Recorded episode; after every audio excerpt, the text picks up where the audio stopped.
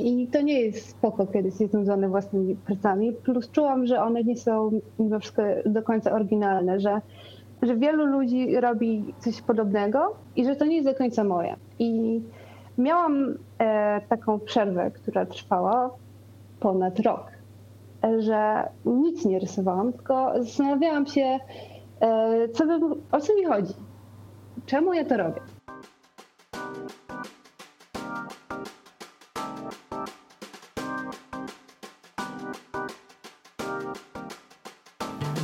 Dzień dobry drodzy słuchacze, to jest podcast Czego nie widać, w którym rozmawiamy o kulisach tworzenia, o naszych procesach twórczych, o inspiracjach i pomysłach na to, jak być albo nie być artystą. No właśnie, moim dzisiejszym gościem jest Aga Lut, którą możecie znaleźć na przykład na Instagramie Aga Lut, a rozmawiać dzisiaj będziemy o tym, w jaki sposób łączyć albo też dzielić prywatne projekty z pracą, i o tym, co tak naprawdę inspiruje Agę do tworzenia, jakie jest jej podejście do jej procesu twórczego. Nie przedłużając, więc zapraszam Was do słuchania wywiadu.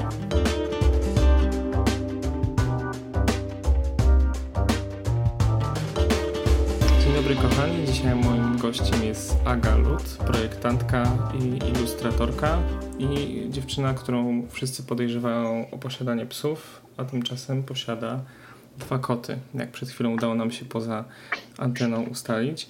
No i właśnie dzisiaj o tych zwierzętach będziemy przede wszystkim rozmawiać, bo wydaje się, że są one głównym tematem Twojej twórczości, przynajmniej z tego, co widać w Twoim portfolio czy na Twoim Instagramie. Tak, tak. Ja przede wszystkim e, głównie jestem grafikiem e, komercyjnym. Pracuję obecnie jako freelancer dla e, klientów indywidualnych i dla, robię podwykonawstwo dla agencji reklamowych na przykład. Ilustracja to dla mnie taka odskocznia. I rzeczywiście zwierzęta są Zwierzęta są rzeczywiście głównym obiektem moich zainteresowań.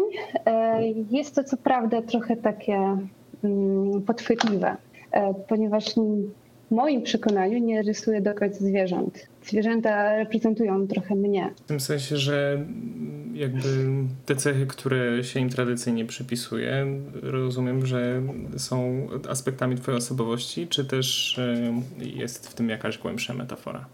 Bohaterami moich ilustracji są głównie moje emocje. Przez długi, długi czas e, rysowałam raczej ludzi, i w którymś momencie poczułam, że ta formuła się wyczerpuje. Szukałam innego sposobu, żeby mówić o moich e, emocjach i e, padłam na zwierzęta.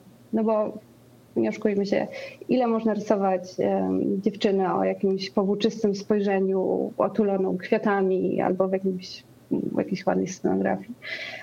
Zwierzęta, zwierzęta wydały mi się interesujące na początku głównie ze względu na na geometryczne formy, w jakie mogłabym je e, ubrać, ale też na ekspresję. E, myślę, że na zwierzętach jest łatwiej pokazać, kiedy są e, przestraszone albo, o, słyszę kota, albo ucieszone, kiedy się kiedy boją się jakiegoś wyzwania, kiedy chciałyby się za czymś schować. I skupiłam się na tym, Generalnie ilustrując, e, zawsze zaczynam od emocji, bo dla mnie ilustracja to taka trochę autoterapia. Ja generalnie, że tak powiem, mam z czego żyć, ponieważ mam zlecenia i pracę i czasami zdarza mi się mocno współpracować z agencjami, więc ilustracja nie stanowi mojego głównego dochodu. To jest jakby mm, dla mnie takie pole do eksperymentowania. Dzięki temu jestem lepszym projektantem, jak się wyszaleję e, w ilustracji albo popróbuję nowych rzeczy. I, i ponieważ właśnie e, ilustracja jest moją autoterapią, to zawsze najpierw próbuję, e, z, zaczynam od tych emocji, od, e, od konkretnego uczucia, które za mną chodzi. Bo moje ilustracje to jest z reguły pytanie i odpowiedź. Zwierzęta nie reprezentują swoich, swoich cech, tak naprawdę.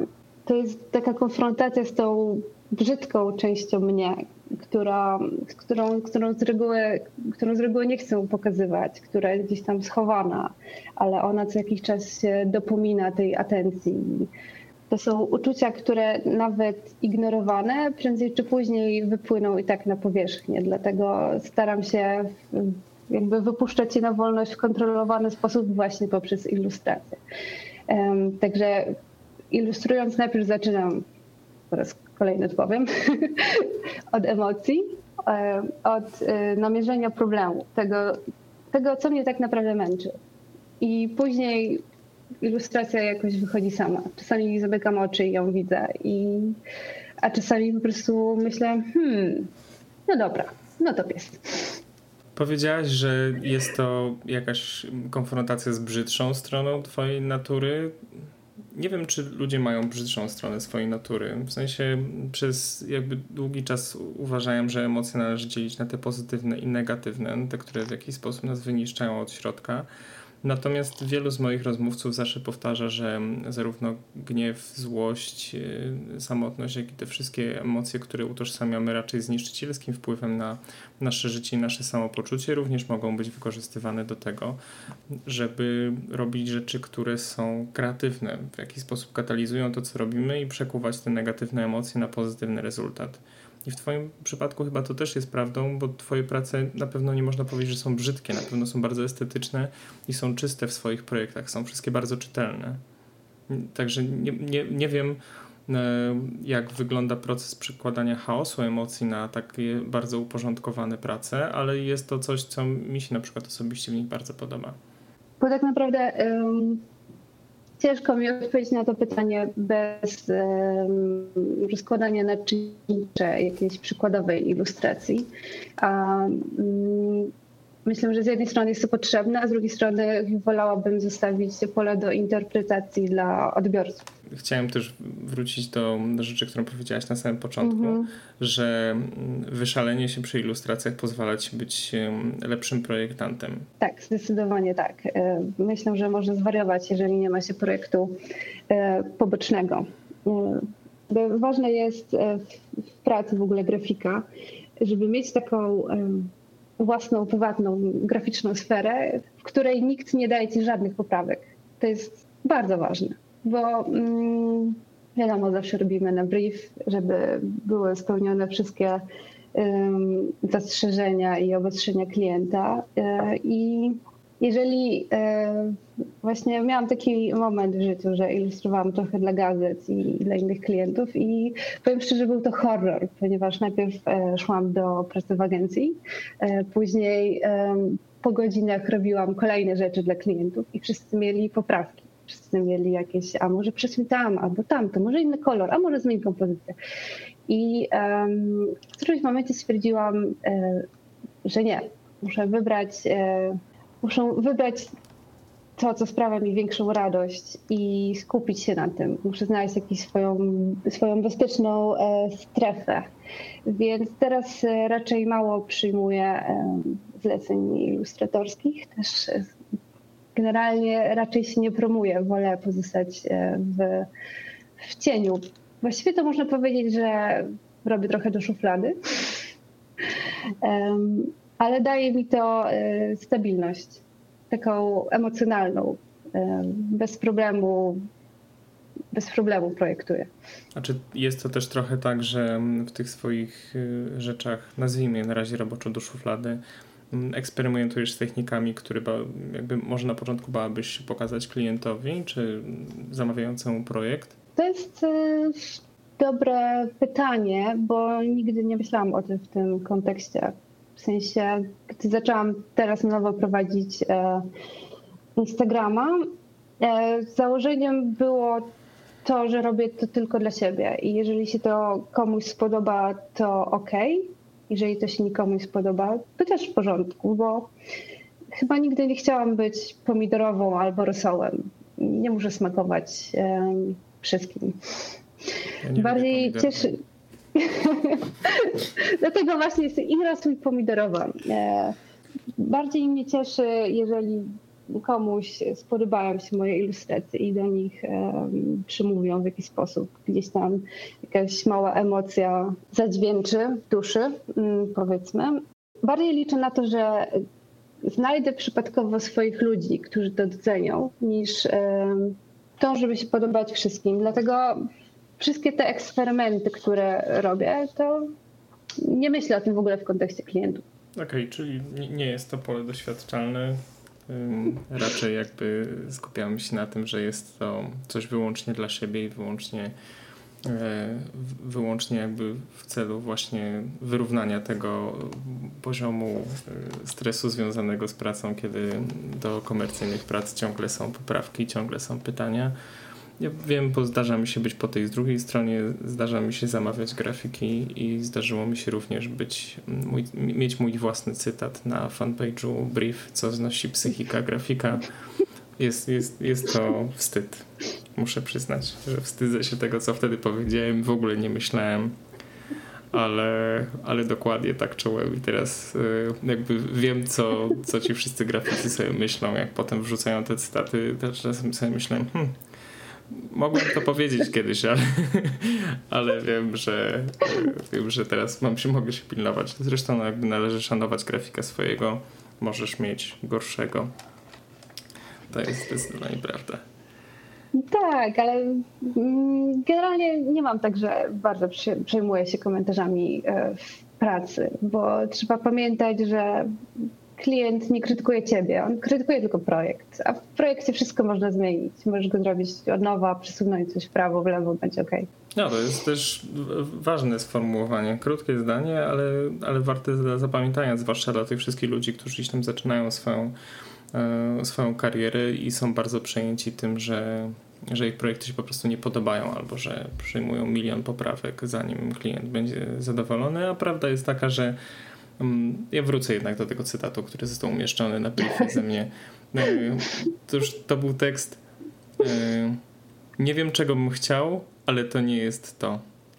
Bo klient w większości przypadków nie wie, czego on chce, ale jak na coś spogląda, to myśli sobie, to nie jest to i czeka, aż grafik wejdzie do jego głowy i w cudowny sposób odczyta jego myśli i przekaże to dalej na, na projekt. To prawda, dlatego bardzo ważny jest właśnie y, dokładny brief.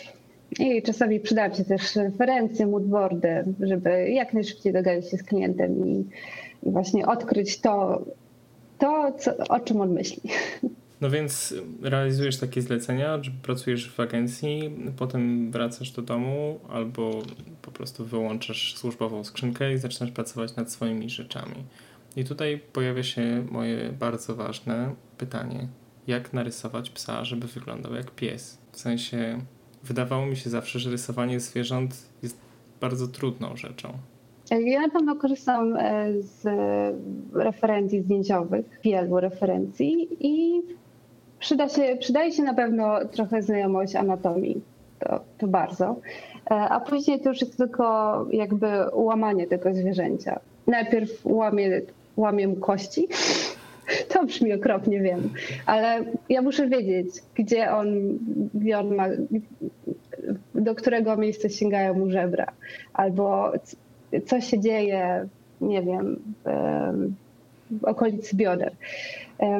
Także no, to, jest, e, to jest pierwsza rzecz, a kolejna rzecz to później jest połamanie tego biednego zwierzęcia na kształty geometryczne. To są dwie rzeczy, które robię.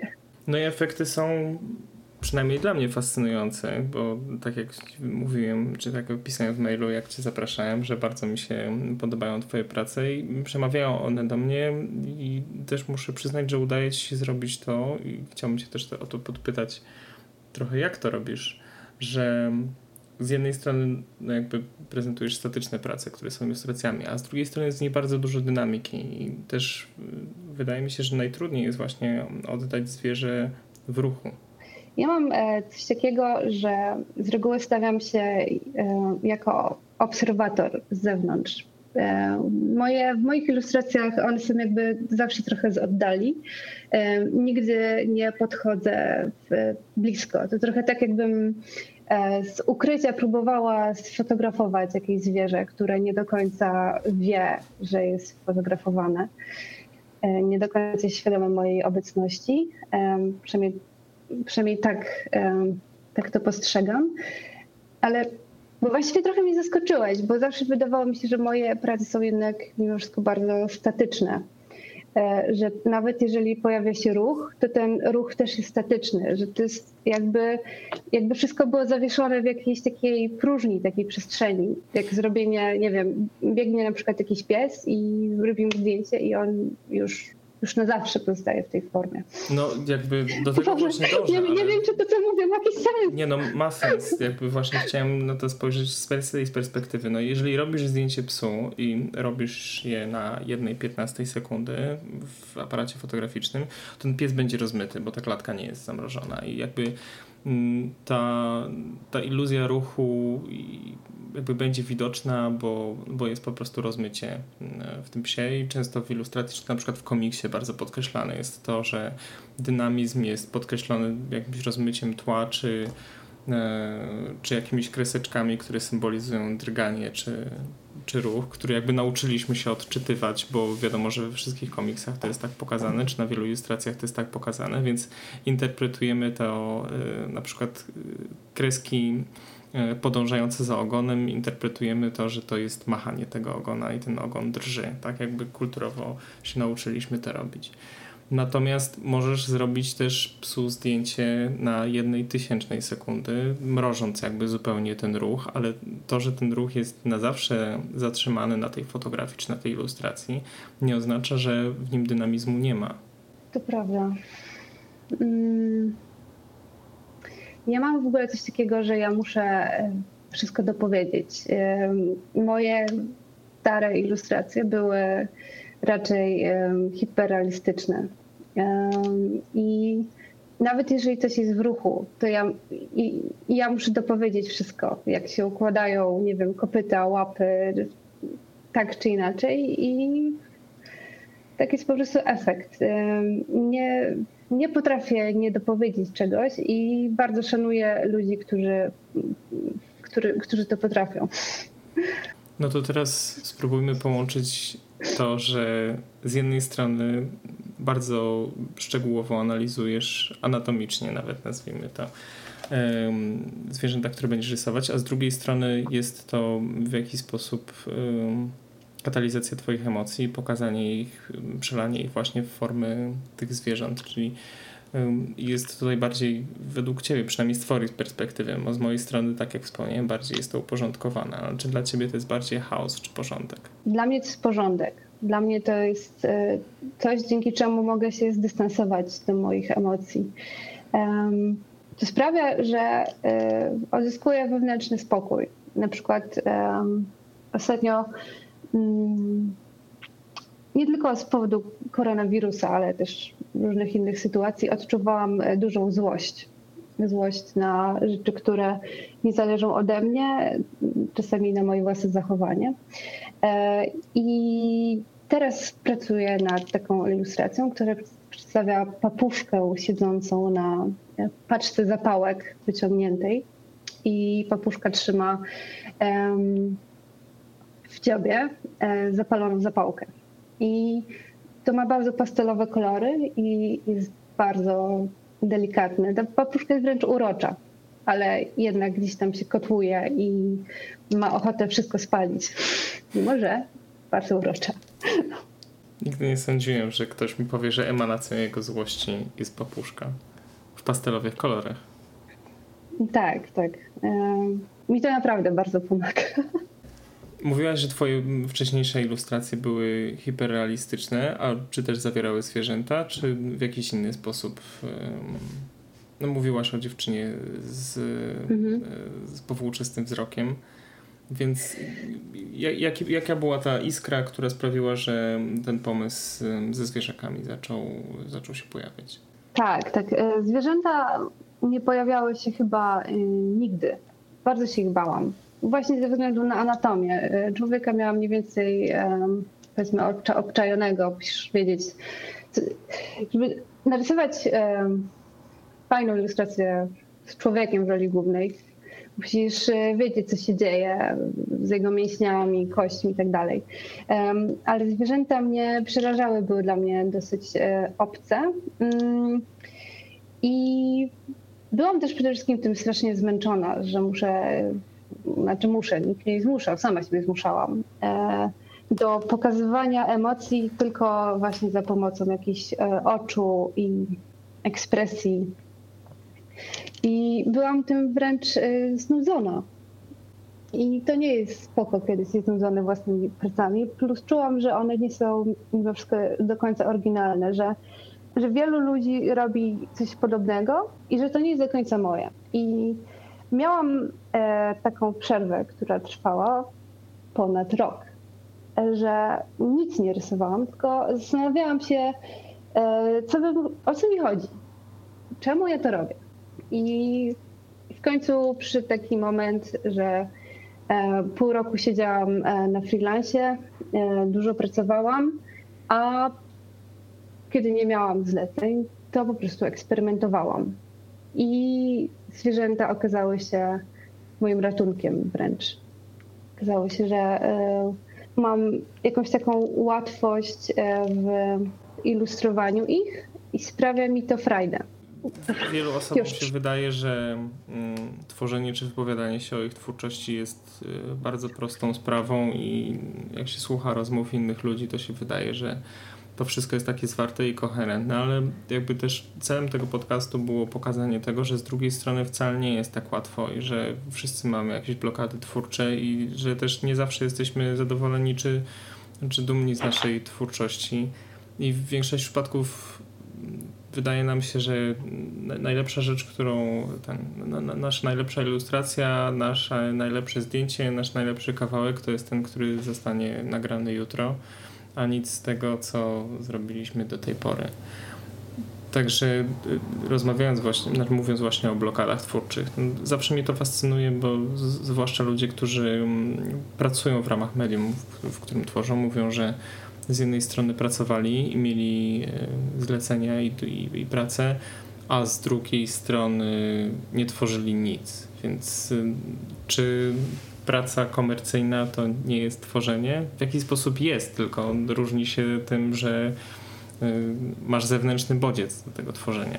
Mm, tak, znaczy ja może nie wiem, czy, czy to będzie coś kontrowersyjnego, bo reguły każdy mówi odwrotnie, ale ja jestem dużo lepszym e, grafikiem e, komercyjnym niż e, ilustratorem. Nie potrafiłabym być ilustratorem, miałam już jakby ku temu próby i było to dla mnie wykańczające, wykańczające psychicznie, mm, ponieważ e, przez to, że traktuję ilustrację jak autoterapię, e, bardzo osobiście podchodziłam do e, wszelkich poprawek. A przy pracy komercyjnej nigdy nie mam takiej sytuacji i było to dla mnie niezdrowe, tak zwyczajnie. Ja lubię, lubię pracować bardzo lubię pracować, ale też lubię mieć właśnie te swoje rzeczy. I czy mam jakieś blokady twórcze? E, także plus e, żywot ilustratora moim zdaniem jest dosyć ciężki i e, jest też bardzo niepewny, więc jest mi dużo lepiej, kiedy mam swoje stałe źródło utrzymania, które jestem, którego jestem pewna, czyli właśnie grafikę komercyjną, a ilustracje stanowi tylko takie uzupełnienie e, mojego ja. E, dzięki temu mogę sobie wybierać e, często charytatywne projekty albo pracować dla mm, na przykład um, miesięcznika krytyczno-literackiego małego formatu, który robi super rzeczy. Albo niedawno zaczęłam współpracować z magazynem Wizję, miałam pierwszą swoją ilustrację i sprawia mi to straszną radość, kiedy po prostu sama wybieram sobie projekty, a nie, że, a nie, że, że muszę zrobić jakiś projekt, bo nie wiem, nie spina mi się budżet. A czy w tych projektach komercyjnych mm, nie próbujesz czasem mm, przemycić rzeczy, które wymyśliłaś mm, w trakcie tworzenia ilustracji, albo które właśnie w jakiś sposób, czy tych emocji, czy, czy jakiegoś powiedzmy nawet może artystycznego sznytu, który gdzieś Ci towarzyszył przy tworzeniu jakichś ostatnich ilustracji, ale czujesz, że temat jeszcze nie jest wyeksplorowany do końca, nie jest wyeksploatowany i ruszasz na projekt komercyjny, nie, nie próbujesz tam zostawić tych śladów siebie? Nie, nie wiem jak na to e, odpowiedzieć, bo mm, nie wiem, wiesz co, e, generalnie ilustracja, mój styl e, ilustratorski i mój styl grafika reklamowego to się w ogóle nie łączy. To są zupełnie dwie różne rzeczy. I jakoś oddziela mnie taką mocną linią. Te, te, projekty się nie, nie mieszają w żaden sposób. Jestem na przykład dobra w fotomanipulację, także ja mogę siedzieć godzinami i e, sprawdzać, czy na pewno ta pomarańczka ma, e, czy nie wiem, czy, czy listek tej pomarańczki jest idealnie umieszczony w perspektywie, czy cień pada idealnie i czy te kropelki i wody po prostu wszystko dobrze. I, i po prostu um, nie jest to w ogóle podobne do moich ilustracji. No to jest to dla mnie sporym zaskoczeniem, że da się funkcjonować w dwóch światach jednocześnie. Ale może na to patrzę trochę z innej perspektywy, bo wydaje mi się, że na przykład w fotografii, nawet jeżeli się robi zlecenia komercyjne, to chce się, żeby one były takie ładne i moje wiadomo, nie wszyscy tak robią, ale też e, właśnie to jest e, dużym problemem wśród mhm. fotografów, że robi się zdjęcia, które wyglądają jak stoki i wszyscy robią takie same zdjęcia i klient oczekuje takich samych zdjęć, więc człowiek nawet po złości czasem chce zaznaczyć tą swoją obecność tamże. Ja generalnie mam, e, wydaje mi się dosyć e, mimo wszystko charakterystyczny styl jako, e, jako grafika reklamowego. Przynajmniej ja mam wrażenie, jak tak patrzę z boku, że, że widać, że coś robiłam ja albo że, że ktoś robił coś inny. Że ktoś inny robi jakiś inny projekt. ale po prostu oddzielam to, oddzielam to mocno, ponieważ dla mnie praca komercyjna łączy się um, zrobieniem na brief żeby wszystkie założenia zostały spełnione. Projekt musi być logiczny, nie może być tam przypadkowych elementów. Wszystko musi siedzieć i być przekładalne na, nie wiem, na, na, na każde medium, na każdy format. E, nie może być tak, że nie wiem, projektuję coś i w pionie wygląda spoko, a w powiedziałem już jest masakra. Nie, nie, wszystko musi działać.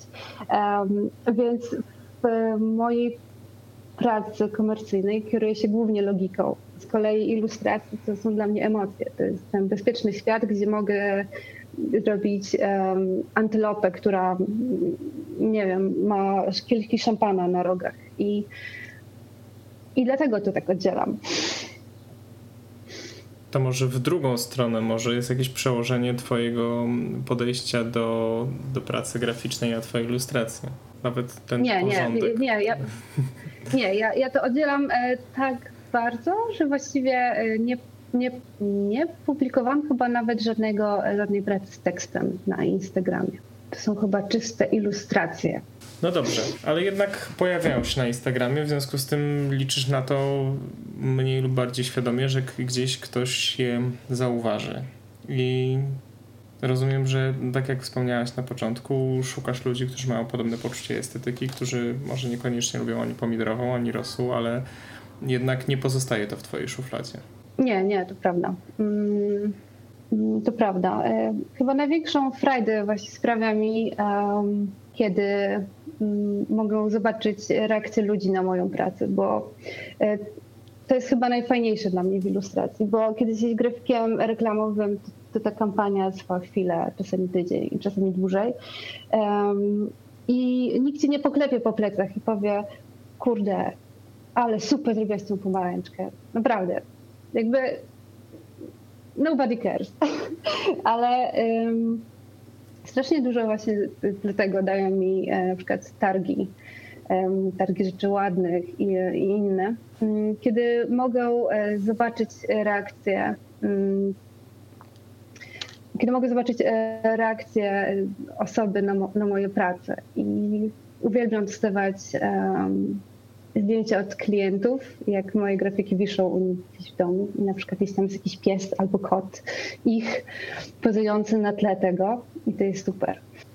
Czyli jest radość dzielenia się tym projektem. Kiedy emocje zostały już przerobione na ilustracje i oddalone od ciebie, ostatecznie dają komuś radość, mimo tego, że być może zaczynały jako mhm. niezbyt pozytywny temat. Mm, tak, tak. Ale y, każdy jakby analizuje i przetwarza, odbiera pracę według siebie, dlatego staram się z reguły nie, nie mówić o nich za dużo. Kiedyś miałam pana, który praktycznie e, się rozpłakał na widok moich, e, mojej jednej ilustracji i wracał chyba pięć razy na targach i mówił, to jest takie piękne, ale ja nie mogę tego kupić, bo ja mam takie emocje silne z tym związane, że jak to będzie wisiało u mnie w mieszkaniu, to ja będę płakał codziennie. To może i lepiej, bo płakał codziennie. A tak może... Ale nie powiem, ba, ba, bardzo, bardzo mnie to wzruszyło, że ktoś potrafi w tak silny sposób e, zareagować na moje prace. No właśnie, chyba trochę nam teraz o to chodzi, jeżeli coś tworzymy, żeby jednak ludzie na te prace reagowali czymś więcej niż tylko serduszkiem na Instagramie, po tym jak zobaczą to przez ułamek sekundy, a potem przewijają dalej. Nie? Mm. Jakby chcemy, te, chcemy tych emocji wzbudzać więcej. No właśnie, to jest bardzo męczące. Kiedy ciągle coś e, robi się nowego i nie ma tego kontaktu z tym żywym człowiekiem i tak naprawdę nie wiesz, ktoś ci zostawił serduszko, ale tak, tak mu się tylko klikło, bo nie wiem. No zazdroszczę ci tego, co mówisz, że potrafisz swoje własne emocje przelać na ilustrację, która jest bardzo w pewien sposób estetyczna, jest poukładana, jest czytelna i też potrafi te emocje wzbudzić. Nie potrafię ci dokładnie powiedzieć, bo jakby też nie analizowałem twoich ilustracji jakoś bardzo, poza tym, że jest w nich jakiś taki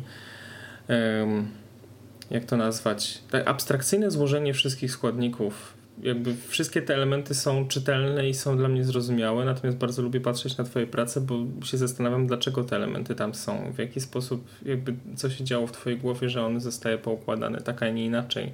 Dlaczego one są złożone w taki, a nie inny sposób i, i w takiej, a nie innej kompozycji bo to jakby powiedziałeś, że twoja ilustracja jest pytaniem i odpowiedzią. Dla mnie one są ogromną ilością pytań i może ty znasz odpowiedzi, natomiast nie wiem, czy twoi odbiorcy i widzowie te, te odpowiedzi widzą, ale też fajne jest to, że tych odpowiedzi, tak jak wspomniałaś, nie podajesz, bo, bo dzięki temu mm, jakby każdy może nad tym spędzić chwilę i się zastanowić, dlaczego właśnie widzi to, co widzi, dlaczego w jaki sposób e, go to porusza.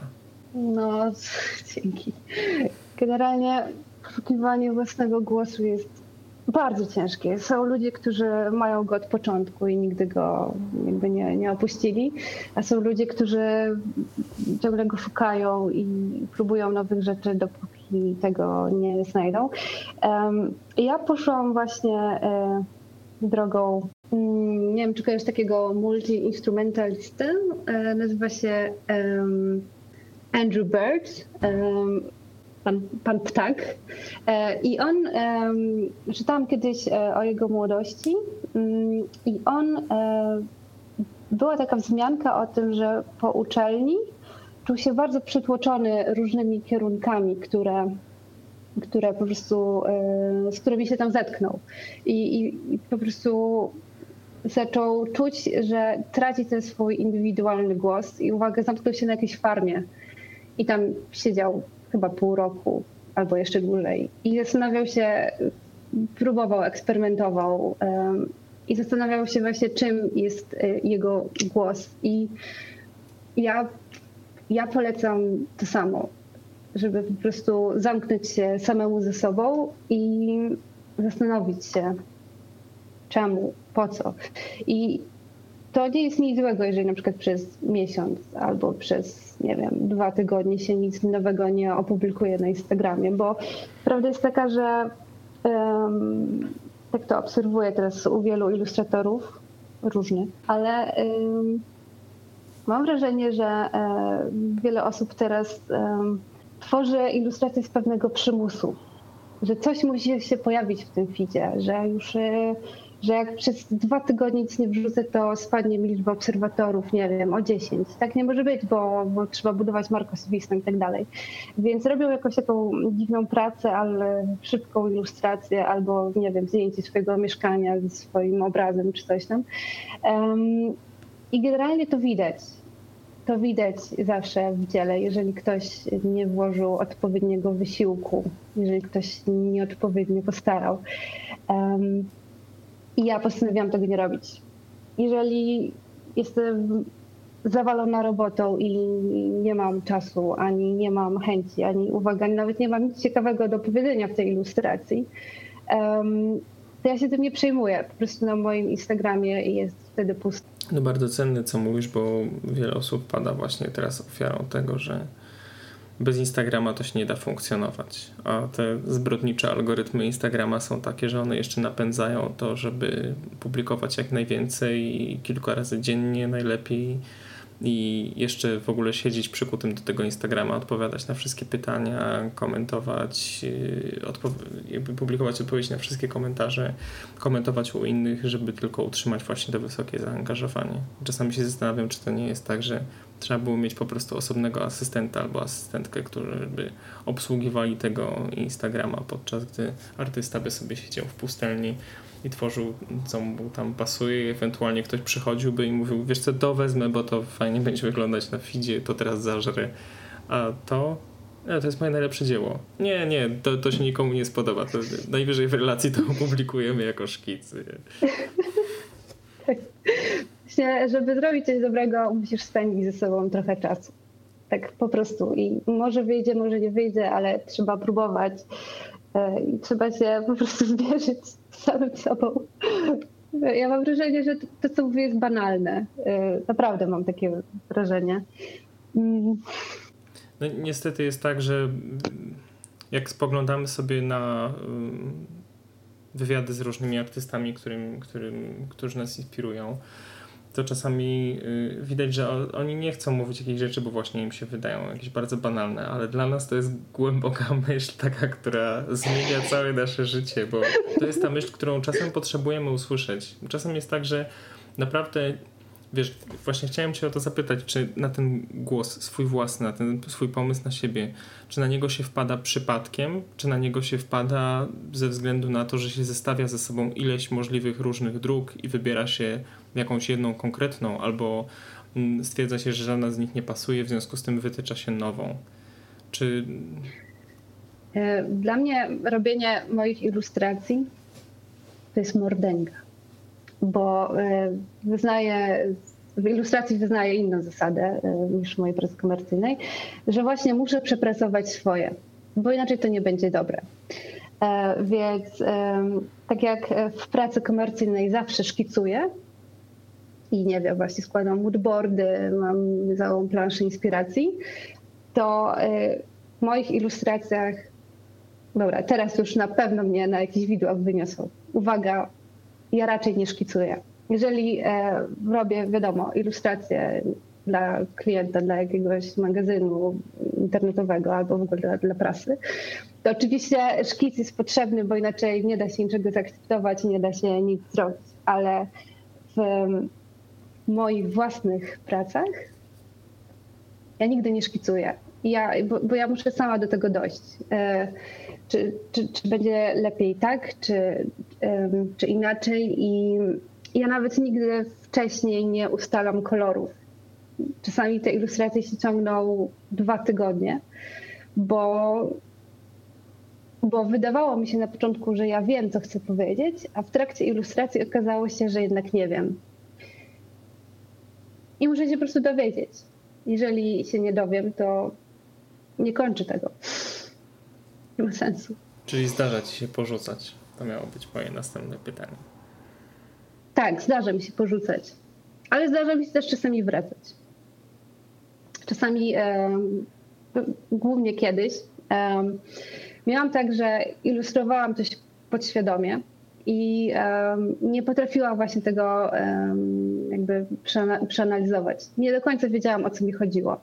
I dopiero na przykład e, po pół roku, kiedy praca już gdzieś wisiała i ja na przykład znowu na nią spojrzałam, mówię, o cholera, to o to mi chodziło, to o to byłam zła, albo tego się bałam. I mm, to było dla mnie e, bardzo pouczające. Teraz e, nie uważam, żeby to było złe, bo nie zawsze, e, nie zawsze musisz być 100% siebie świadomy, bo niektóre rzeczy po prostu wychodzą. Ale teraz na pewno bardziej skupiam się na tym, co chcę powiedzieć i po prostu staram się to powiedzieć. Ale rozumiem, że nie wszystkie Twoje ilustracje są manifestacją złości czy, czy smutku. Mm, znaczy, mm, generalnie nie wszystkie ilustracje są e, jakby przedstawieniem tylko tych złych emocji, ale nie, nie zdarza mi się rysować e, czegoś bez e, dla mnie jakiegoś drugiego dna. Jakby nie mam tak, że narysuję powiedzmy kota tylko dlatego, bo mi się podoba. Po prostu szukam, szukam jakiejś dodatkowej historii wewnątrz siebie. Jeżeli to ma być autoterapia, to pamiętajmy tylko, drogie dzieci, że nie ma złych emocji. Są emocje z różnych spektrów odcieni naszego, naszej osobowości. Nie pamiętam, jak to się nazywa, ale uczulano mnie na to wielokrotnie, że nie ma złych emocji. No, tak. tak. Czasem są. czasem są destruktywne. Ja też uważam, że właśnie nie, nie trzeba się wstydzić tych złych emocji. Mm, trzeba dać im jakieś bezpieczne ujście. No i zdecydowanie lepszym ujściem jest tworzenie czegoś na ich podstawie niż, y, niż wyzłośliwianie się czy wybuchanie na siebie samego czy, czy na naszych bliskich. To na pewno. No dobrze, muszę ci jeszcze zadać jedno pytanie. Mm, znaczy, jeszcze ci zadam kilka, ale jakby to jest kluczowe mhm. i zwykle je zadaję na początku, ale, ale wydaje mi się, że teraz będzie na miejscu, żeby, um, żeby je ująć. Aga, czy ty jesteś artystką? Nie, nie, nie. Ja jestem rzemieślnikiem. Generalnie grafik musi być rzemieślnikiem i um, nawet e, w moich ilustracjach staram się, żeby wiesz, wszystko było na dobrych warstwach i, i tak dalej. Um, więc nie myślę o sobie w kontekście um, artysty. Chyba, chyba nie. Nie masz takich romantycznych ciągot, żeby być wystawioną w galeriach i że mówiono o tobie per artystka? Słowo artysta e, nie kojarzy mi się pozytywnie. Wiem, że to brzmi dziwnie, ale Y, słowo artysta mimo wszystko kojarzy mi się e, z uznaniem po śmierci, e, z często niezrozumieniem środowiska, biedą. Au. I robieniem, I robieniem rzeczy, których, e, których po prostu właśnie nikt nie rozumie, ale dopiero oni, nie wiem, często wyprzedają swoją epokę. I oczywiście ja niezwykle szanuję y, wszelkich artystów i uwielbiam malarzy i, i tak dalej, ale nie chciałabym być artystą. Ale zobacz, większość ludzi, których teraz postrzegamy jako, jako najwybitniejszych artystów swoich epok, to oni przede wszystkim tworzyli na zamówienie. Jakby mało z tych projektów y, było takich, że Y, że były robione dla swojej własnej przyjemności. No, mhm. Może gdzieś y, tak naprawdę pod koniec XIX wieku już jest dużo więcej takich artystów, którzy, których zapamiętujemy jako artystów ze względu na to, co tworzyli i na szalone koncepty, które realizowali sami dla siebie. Ale właśnie to są ci artyści, którzy głównie pomarli w biedzie albo skończyli w, w jakichś przytułkach czy, czy w domach dla psychicznie chorych, żeby nie szukać daleko Vincent van Gogh. Natomiast większość tych artystów, których najbardziej podziwiamy, to są ludzie, którzy, którzy malowali na zamówienie albo którzy rzeźbili na zamówienie. Więc... No to były takie e, czasy, że trzeba było mieć e, mecenasa. Bo inaczej e, nic z tego. Później się szukało jakiegoś właśnie religijnego tematu, który można było ugryźć tak, żeby pokazać jeszcze siebie. Nie sądzisz, że pośmiertnie ktoś cię doceni jako artystkę?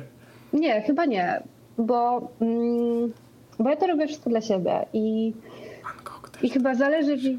No tak, wiem, wiem. Dlatego właśnie um, dlatego zależy mi, żebym ja była z tego zadowolona um, przede wszystkim. Um, chyba. Myślę, że kiedyś byłam, kiedyś byłam bardzo ambitna i mm, z perspektywy czasu właśnie myślę, że chciałam być znana i tak dalej, ale to chyba nie jest to, z czym byłabym szczęśliwa. I chyba żyłabym w większym stresie niż, niż obecnie. Jeżeli mam, jeżeli mogę, to mm, mogę przeanalizować tylko jedną, jedyną ilustrację, która akurat cieszy się całkiem dobrym, powiedzmy, powodzeniem. To taka ilustracja, która przedstawia harta mm, na, na białym tle, jest to takie podium i widać wyraźnie, że mm, znaczy ten, hart jest smutny i ma obroże, na której jest e, przyczepiony jakby taki medal. I widać wyraźnie, że ten hart jest czymś najlepszy, że on zdobył szczyty szczytów, że nie wiem, załóżmy, nie wiem, wygrał, wygrał e, pokazy rasowe psów, cokolwiek. Ale widać też, że on nie jest szczęśliwy. I um, to jest właśnie taka moja e, refleksja na temat tego, czy, czy gdybym na pewno, nie wiem, była sławna, czy, czy, czy coś takiego, czy ja bym była z tym szczęśliwa, czy, czy jeżeli zdobędę to, o czym tak bardzo marzę, czy to mi da szczęście? No nie, no lepiej jest gonić krójczka niż go złapać. Co w przypadku hartów jest podwójnie prawdziwe. No dobrze, Aga. E, jak wszystkich gości prosiłbym cię, żebyś poleciła jakiegoś artystę, którego, czy twórcę, którego warto sobie sprawdzić z dowolnego, że tak powiem, medium, które w jakiś sposób na ciebie pozytywnie wpływa, czy, czy cię inspiruje. Mhm. E, dobrze, to chciałabym polecić e, w takim razie e, Arona Wissenfelda. Na Instagramie go znajdziecie. To malarz, który tworzy niezwykłe obrazy. Są bardzo niepokojące, ale bardzo piękne. A z takiego polskiego e, naszego powiedzmy podwórka to mm, bardzo lubię Joannę Karpowicz e, i jej serię o Anubisie. Też y, motyw zwierzęcy, antropomorficzny. No trochę tak, ale bardziej chodzi um, w obu tych twórcach właśnie um, podoba mi się mm, takie obserwowanie z boku tych swoich bohaterów, wprowadzanie pewnego dystansu, ale przy tym opowiadanie historii. I to też jest niby bardzo, i oni też właśnie tworzą bardzo statyczne obrazy, które jednak mają w sobie dużo ruchu. Właściwie to dopiero teraz zrozumiałam, że może gdzieś to może być podobne do moich do mojego podejścia. Nie byłam tego świadoma wcześniej, dzięki. Każdego dnia uczymy się czegoś nowego. Dobrze, Aga. Bardzo serdecznie Ci dziękuję w takim razie za tą rozmowę. Bardzo Ci też dziękuję za możliwość e, wypowiedzenia się. Serio.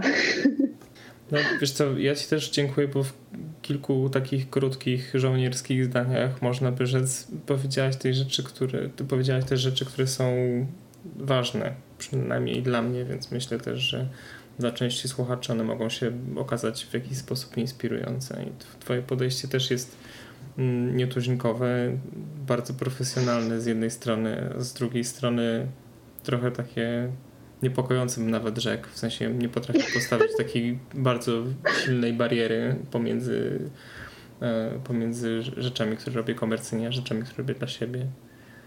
Więc e, trochę mnie to zaskakuje, a z drugiej strony trochę ci zazdroszczę. Naprawdę? Znaczy, wiesz, w fotografii to jest, e, w fotografii jest zupełnie inaczej, bo jednak e, wciąż pozostajesz przy tym samym medium. My graficy mamy jakby, możemy i zrobić nie wiem, nie, nie, musimy robić tylko ilustracji, możemy robić infografikę e, i możemy zrobić i ulotkę, i katalog, i możemy zaprojektować całą kampanię, która będzie w całej Polsce, i możemy przygotowywać e, różne materiały do reklam, które się pojawią tam przez, nie wiem, ćwierć sekundy, ale później oglądasz to z mamą i mówisz, patrz mamo, to moje. Także wydaje mi się, że to jest e, w przypadku grafików po prostu łatwe do osiągnięcia. Kurczę, nie wiem, czy mogę się z tą zgodzić, bo wydaje mi się, że jednak operując w ramach, e, nazwijmy to szumnie, sztuk wizualnych, gdzieś tam, no przynajmniej znam ludzi, którzy bez względu na to, co robią, gdzieś tam przemycają siebie i to widać, że to są oni.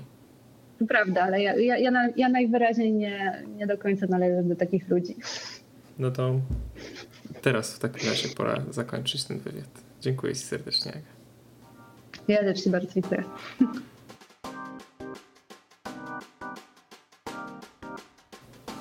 I to wszystko na dzisiaj. Przypominam, że Agę możecie znaleźć na Instagramie agalut, skąd znajdziecie linki do chociażby jej sklepu, gdzie możecie kupić jej grafiki oraz do innych na social mediów.